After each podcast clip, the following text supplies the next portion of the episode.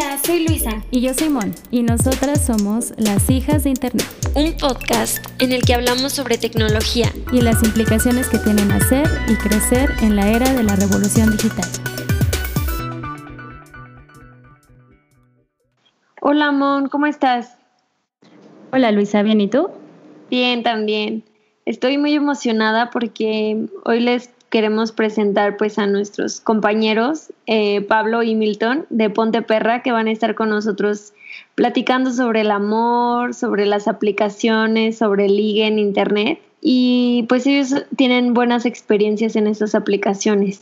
Igual nos gustaría que se presentaran ellos. Hola Luisa Mon, encantados de estar aquí en su casa de hijas de internet. Nosotros somos Ponte Perra un podcast dirigido al colectivo LGBT, donde buscamos informar e inspirar.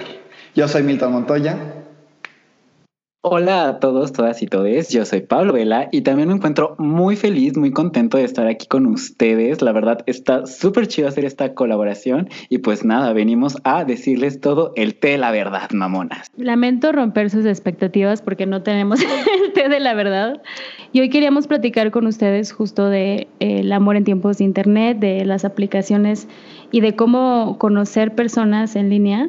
Es una manera muy eficiente de, de conocer el amor. Pues sí, obviamente venimos a platicar las cosas padres de las, de las aplicaciones y del internet, pero la verdad es que no todo es color rosa y, y yo traigo así algunos datos medios aguafiestas. Lo siento. No me pues digas eso, Luisa. ¿Por qué? Si yo soy una historia de éxito. Pero sí, honestamente, tengo que admitir que yo sí extraño el, el de, güey, lo, no, lo conoces en la calle y ahí te anda ahí detrás de ti. Se van ahí por una nieve afuera de tu casa.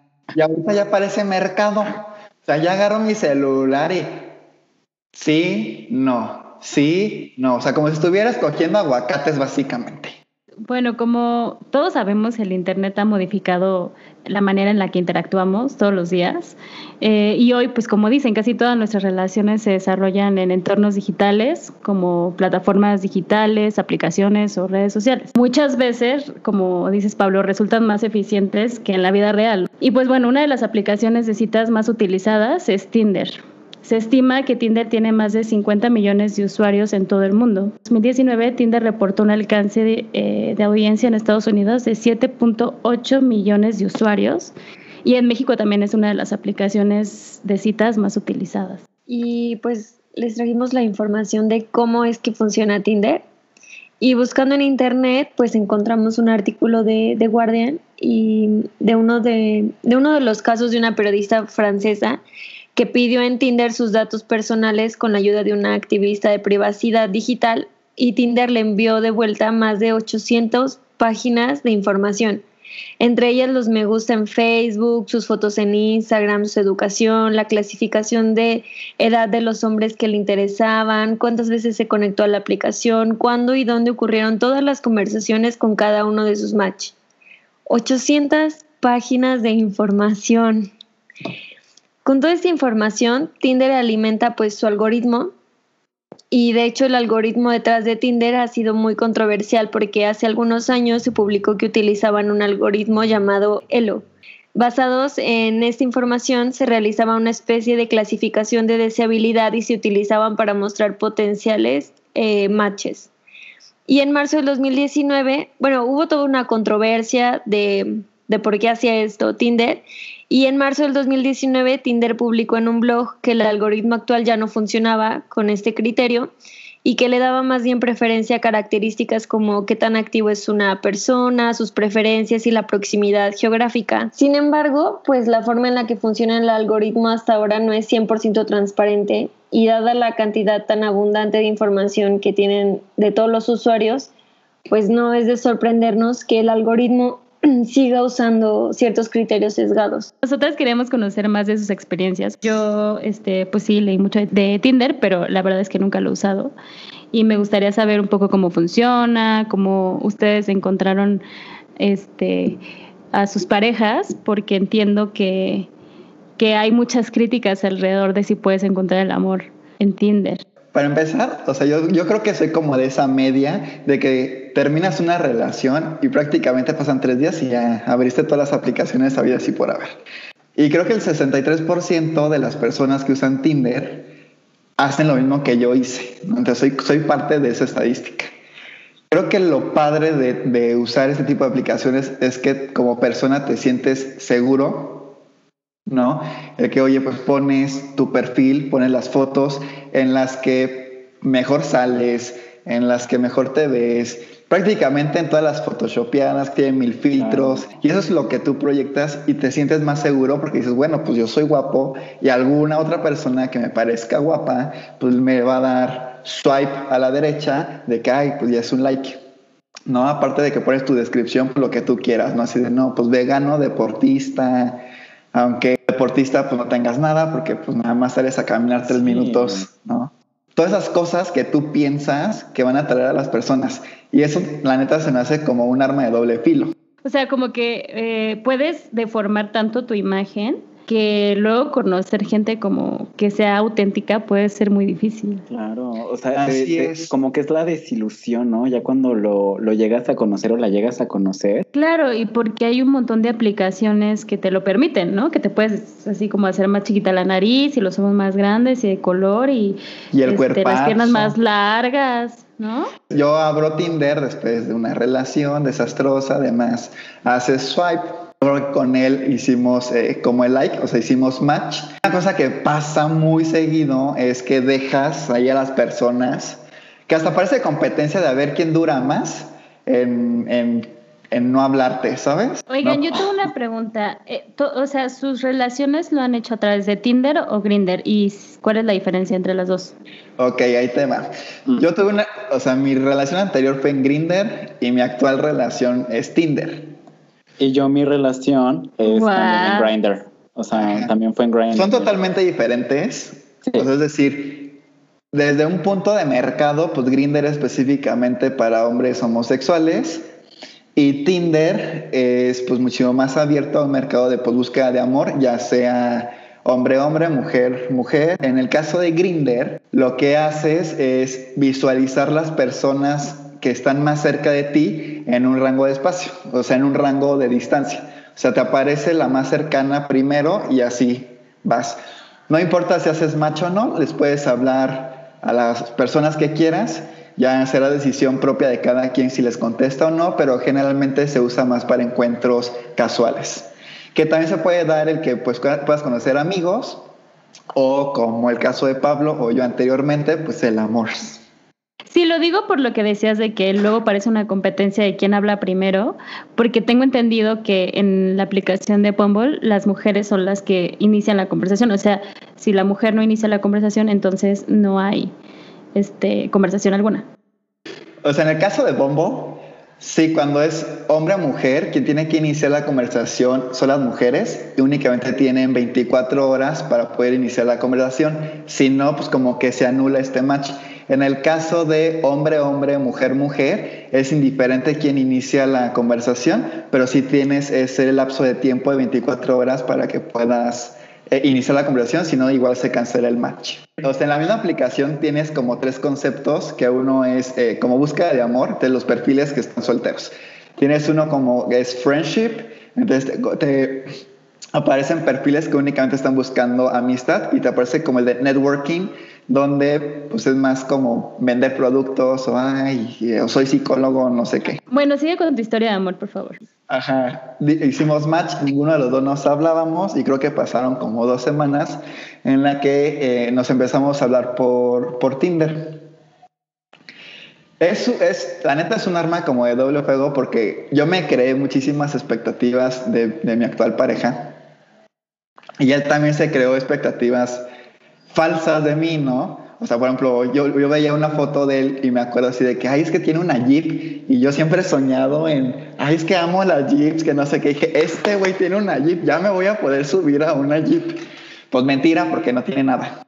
¿No? Y el otro igual conmigo así, ay, no, pues este, este vato viaja por el mundo, que no sé qué. yo, pues sí, pero cuando era estudiante, si me iba de intercambio y, y hacía ahí mi voluntariado en no sé dónde, pues así me podía como que pagar, ¿no? Pero pues ahorita una en, en Godín, pobrocha, pues no, no se puede dar esos lujos. Te empiezas a crear como expectativas. De ahí nos mudamos la conversación a que fuera un poco más orgánica a WhatsApp, ¿no? Que es como mucho más fácil usar ese tipo de apps de mensajería instantánea porque lo tenemos como más común, ¿no? Y no tenemos que estar cada rato entrando a Tinder porque también juega como, ay, o sea, como que socialmente no, no está tan bien visto, ¿no? O sea, como que seguimos un poco este tema de, ay, ¿usas Tinder? ¿De qué? ¿Y, y no es tan práctico. O sea, la verdad es que hay otras aplicaciones como Instagram, WhatsApp, que te hacen más fácil la vida porque las tienes ahí abiertas todo el día y puedes contestar más fácil a que si te metes específicamente a ver si ya te contestó el del Tinder. De hecho, sí, o sea, es muy cierto que Instagram ahorita es el nuevo Tinder, güey. O sea, ya es una app de ligue, se sabe, güey. Y luego, y luego, nos dejas aquí súper picadas. Ah, sí, perdón. Pasamos a WhatsApp, entonces eh, platicamos como un par de semanas más y decidimos como dar el paso de, oye, pues vamos a salir a conocernos, porque nos caímos súper poca madre por WhatsApp, platicamos prácticamente diario y estaba como súper padre.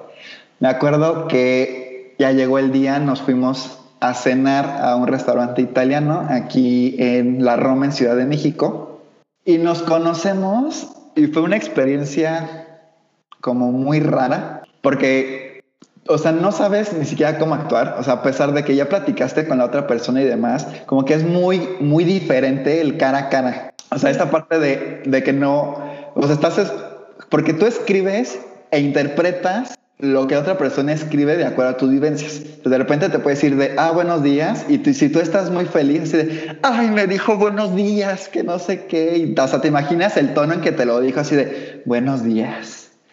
Y no, o sea, el otro así como súper cortés de, ay, buenos días y punto se acabó de que, de que nomás tú pensando en que se van a casar, la boda, todo, qué vas a dar de regalos, casi casi así. Como que hay más imaginación. Exacto. O sea, interpretas más las cosas que ni siquiera están, ¿no? Porque estás leyendo y, o sea, te imaginas el, ay, lo está diciendo de esta manera, y, ay, qué bonito, y ahora que nos vayamos ahí a una isla, ¿sabes? No, o sea, no sé todo el, castillo que te construyes. De nos conocemos, primera cita, y yo también me acuerdo que terminó esa primera cita y yo dije, ay no, ay, yo no. Así, esta primera y última, ya no quiero volver a saber de él, que no sé qué. Qué horrible, güey. ya sé. Salió mal. No, o sea, cero. O sea, la neta, hizo, güey? es que la verdad disfruté mucho la, la, la, plática, pero la verdad como que en mi mente decía, no, pues que yo lo veía más guapo. O sea, está guapo, pero te lo Ya fue la desilusión. Y de la otra, de la otra parte, o sea, ya platicando posterior, pues me dices que tú eres, o sea, la primera cita tú me fuiste, tú fuiste muy serio, ¿no? O sea, como que ninguno de los dos teníamos la intención de terminar una relación amorosa y los dos era como que, ay, pues sí, como amigos. Pues sí, tuvimos nuestra segunda cita, tercera, cuatro, no sé qué, bla, bla que hoy en día pues ya estoy felizmente comprometido y eh, con la esperanza de casarme el siguiente año, ya que este año no se pudo.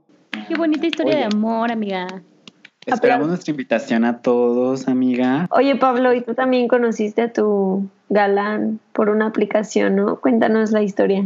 Sí, amiga, yo también la conocí. A lo mejor no fue eh, pues tan tipo selectivo como fue Milton, pues Milton lo hizo en Tinder y yo en Grindr, que como ya mencionamos, o sea, son como que dos polos muy opuestos, muy diferentes, pero este, sí, o sea, yo lo conocía a él en, en Grindr, a mi actual novio ya llevo pues ya casi tres años con él, o sea, no manches, ya llevo bastantito tiempo. Y a lo mejor muchas personas, güey, porque tienen como que esta, esta fama grinder de que solamente es sexo y ya.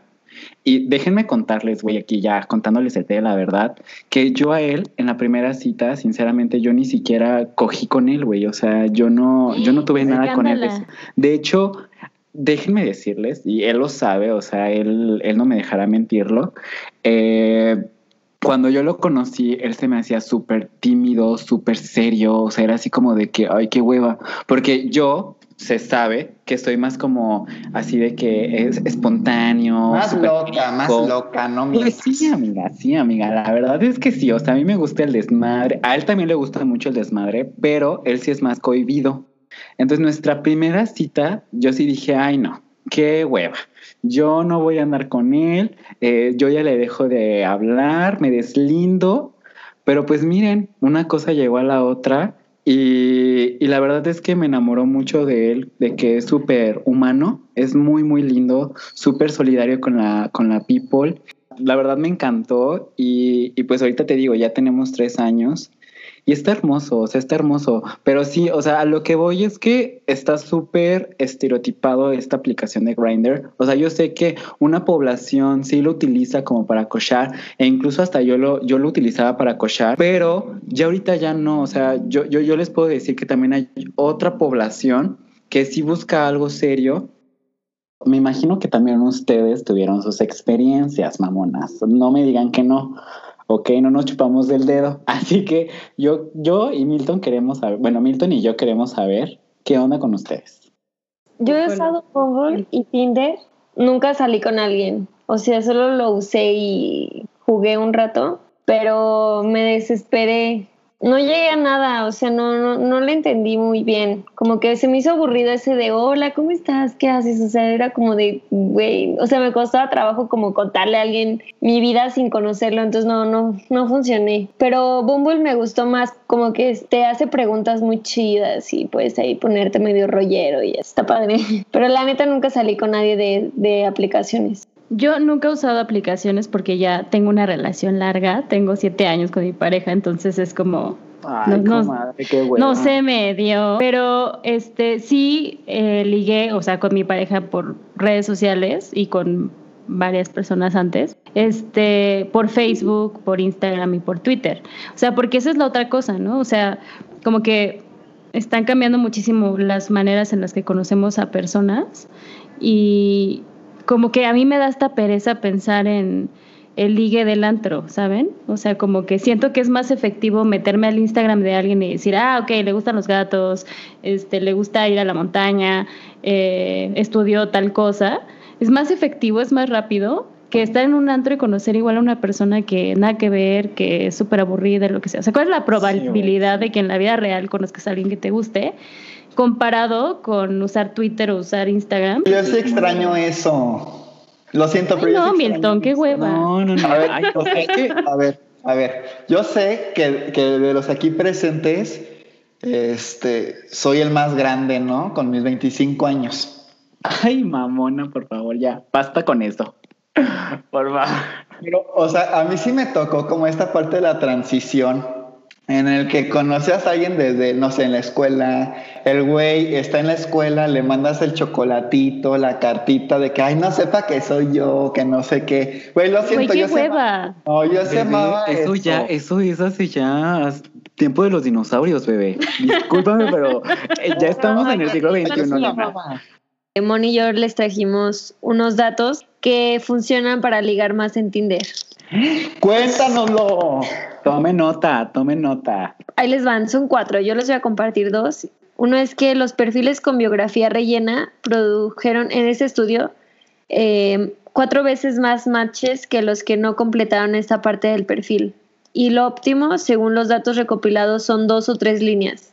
Y que los perfiles con más éxito son los que tenían pues más fotografías y que obviamente las fotografías se vieran reales porque encontraron como perfiles que ponían fotografías de modelos y así, y pues no, obviamente las personas sí se daban cuenta que eran falsos y no tenían ningún mal. O con tus amigos, ¿no? Que luego pasa que ponen fotos así con los amigos y es, como, güey, ¿quién eres? Ustedes no pongan fotos de Shawn Mendes ni de Tom Holland. O sea, no. O sea, traten de ser lo más reales, lo más, lo más tú, ¿sabes? Y bueno, otro que no está tan cool, que los perfiles femeninos son los que generan más atención. O sea, esto puede estar asociado a que hay más usuarios, este, hombres heteronormados, ¿no? O no sé. pero sí, los perfiles femeninos son los que generan más atención. Y según los datos analizados, el 85% de los me gusta a hombres fueron hechos por otros hombres, chicos. Y, ahorita, y ahorita que dijiste eso de las mujeres, pues creo que también en estas apps, eh, pues también tiene su parte fea, ¿no? Como ya lo mencionamos en en el principio del, podcast. Está muy chido estas apps y todo, pero también tiene su parte negativa, ¿no? Y creo que aquí es cuando entra la parte negativa, de que en muchas ocasiones, este, pues también hay secuestros, ¿no? En estas aplicaciones se presta. Y, pues no sé, o sea, ¿ustedes qué piensan de esto, chicas? Que pues igual ya tienen un poquito más como de conocimientos, ¿ves? Por así decirlo. O si nos pueden dar algunos tips de cómo nos podemos proteger de, de esto, ¿no? De un catfish en el caso de las personas homosexuales, trans, bueno, del colectivo, pues también hay mucha eh, violencia hacia nosotros que se puede dar y prestar gracias a este tipo de aplicaciones. ¿Qué podemos hacer para protegernos? ¿Cómo podemos estar más seguros?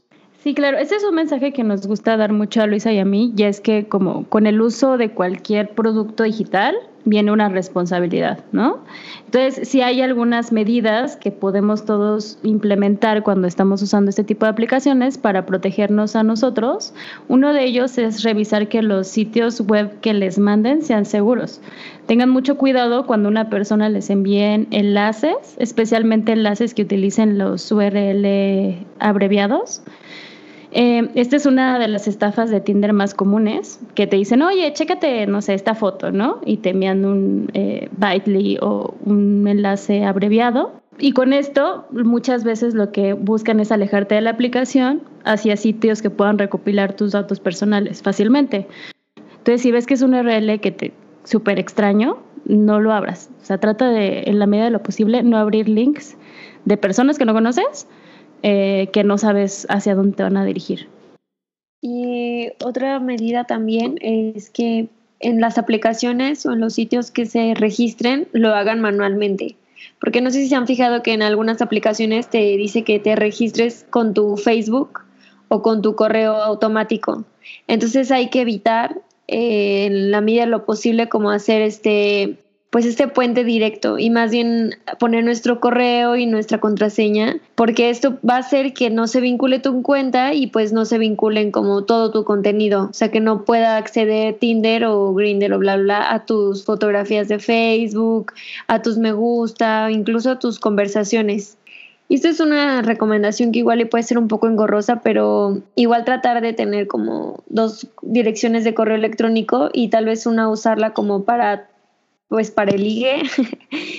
y la otra pues ya para cosas, no sé, para tus cuentas de Facebook, para tu correo electrónico, igual también no está chido, por ejemplo, que se asocien estas cuentas con tus perfiles profesionales, por ejemplo, entonces igual tratar de que sean diferentes correos electrónicos también estaría chido. Sí, otro tip es que nunca compartas tu nombre completo, tu dirección o tu lugar de trabajo en tu perfil. Tinder y Bumble permiten a los usuarios agregar esta información sobre tu trabajo y sobre tu educación, pero no es recomendable porque hay una investigación que hicieron en Karpesky, los del antivirus, y ellos pudieron coincidir el perfil de la aplicación de citas con una cuenta de LinkedIn o de Facebook en el 60% de las veces. Entonces sí hay que tener mucho cuidado porque si pones tu nombre real y tu dirección, fácilmente pueden encontrar tus perfiles personales y pues no está chido porque nunca sabes quién está detrás de las aplicaciones citas. Y eso es súper importante, el tema de, bueno, tu ubicación o tu dirección, porque en el caso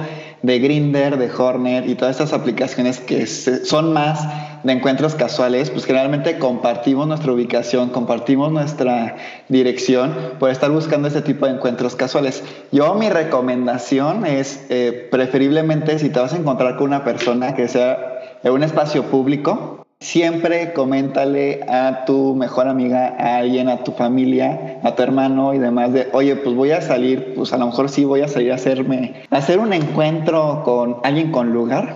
El delicioso. Pero por lo menos que sepa esa persona que te puede estar monitoreando, porque también pasa el de, oye, te pueden golpear, te pueden pasar mil cosas que no queremos.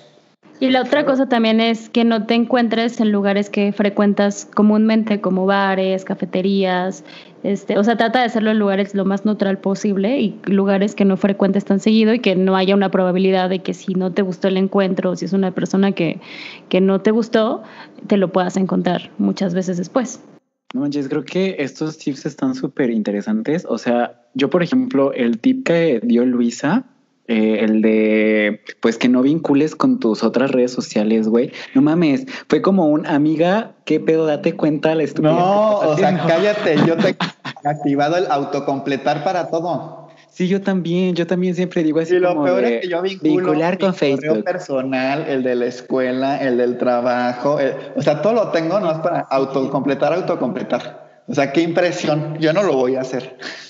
Les vamos a compartir, lo vamos a poner también en nuestro Twitter, y se los pasamos a ustedes, una, un sitio web donde ponen su correo electrónico y les arroja en todas las cuentas que está vinculado su dirección.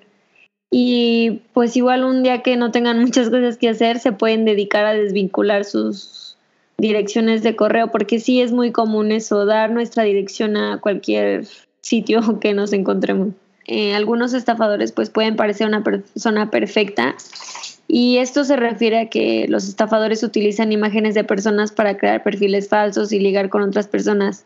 Entonces, si una cuenta les parece sospechosa, pues intenta realizar una búsqueda de imágenes, de las imágenes de su perfil y si en tu búsqueda encuentras que esa foto es de una agencia de modelos o una celebridad, pues ya sabes que es una cuenta falsa y que muy probablemente te va a querer estafar. Ay, no manches, ahí me pasó cañón.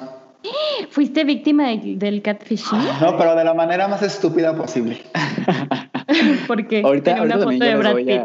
porque no me acuerdo por, por dónde fue, o sea, creo que fue por Tinder, una cosa así, que conocí un morito que decía, güey, está muy guapo. No, pero esto le estoy hablando de hace como 10 años. Entonces, pues yo veía las fotos y decía, no, pues wow. Pero eh, lo súper raro es que jamás en la vida coincidimos, jamás en la vida nos vimos y demás. Y yo como que yo vivía soñado con el tipo este, hasta que de repente cinco años después me doy dando cuenta de que las fotos que tenía el tipo eran de Maluma. Ay, amiga, no mames. No manches. sí, lo sé, o sea, en, estúpida. Pues que me ponía fotos de Maluma cuando era jovencito, pues uno, pues uno, ¿quién no, uno, no, sabía. después se me borró el cassette. Fíjate que a, a mi hermano le pasó una cosa igual, güey, pero en, en, su caso usaron su, pues ahora aquí su, su, identidad, ¿no? O sea, de que le robaron todas sus fotos y así. De hecho, mi hermano es buga, ¿no? Una vez le manda un mensaje a un chavito en Messenger y le dice así como de, ah, bro, ¿por qué no me contestaste en Grindr? Y quién sabe qué. Fue así como de, mi hermano se sacó mucho de onda y dijo así como de, güey, qué pedo, yo ni siquiera uso Grindr, ¿no? O sea, pues soy hetero, o sea, entonces, haz de cuenta que empieza a contar toda la conversación que supuestamente tuvo con él, cuando pues realmente fue otra persona.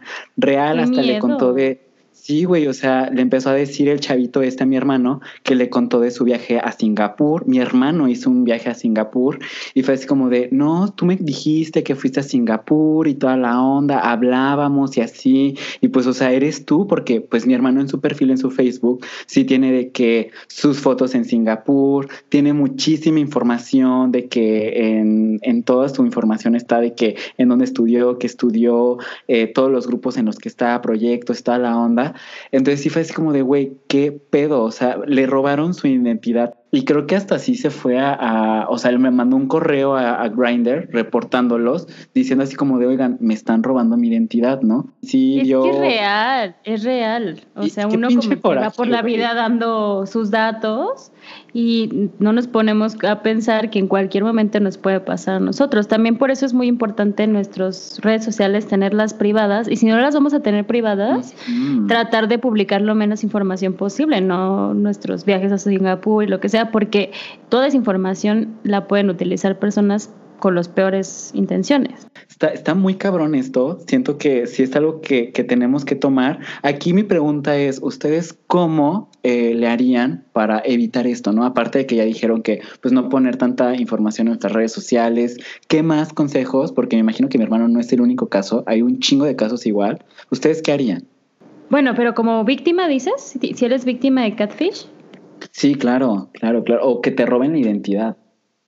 Es que ese es todo un tema, es todo un tema, porque la legislación está en pañal. O sea, ya me imagino yendo al Ministerio Público a decir, ay, me usurparon mi identidad. Pues no, o sea, aquí justo lo que hizo tu hermano es lo que puedes hacer, reportarlo a, a la aplicación y decirle, oye, sabes que me robaron la identidad y estar insistiendo y insistiendo, porque también hay muchas personas que les da flojera pero pues las personas pueden seguir utilizando tu perfil para muchas intenciones. Entonces sí es seguir insistiendo con las aplicaciones hasta que den de baja tu perfil. La ciberseguridad es un hábito, son muchos hábitos. Intentar pues ser más responsables con nuestra información y con la huella digital que vamos generando todos los días porque la neta es que Facebook, Instagram, todas las aplicaciones tienen muchísima información de nosotros. No nos damos cuenta, pero no somos conscientes, pero en realidad todo el tiempo estamos dejando información de nosotros en Internet y por eso es muy importante, sobre todo cuando usamos estas aplicaciones, que tomemos estas medidas de seguridad. Sí hay que ser muy cuidadosos, con todas las ventajas que tienen estas aplicaciones, pues también conllevan una responsabilidad en su uso. Y pues si algo les podemos dejar como mensaje de reflexión es eso, que, que están bien padres, que sí úsenlas, pero tomen todas las precauciones posibles porque la prevención pues siempre es una de nuestras mejores herramientas y aliadas. Muchas gracias por acompañarnos. Recuerden que nos pueden encontrar en las redes sociales como Hijas de Internet y que en la caja de descripción del podcast dejaremos algunas referencias que utilizamos para el programa.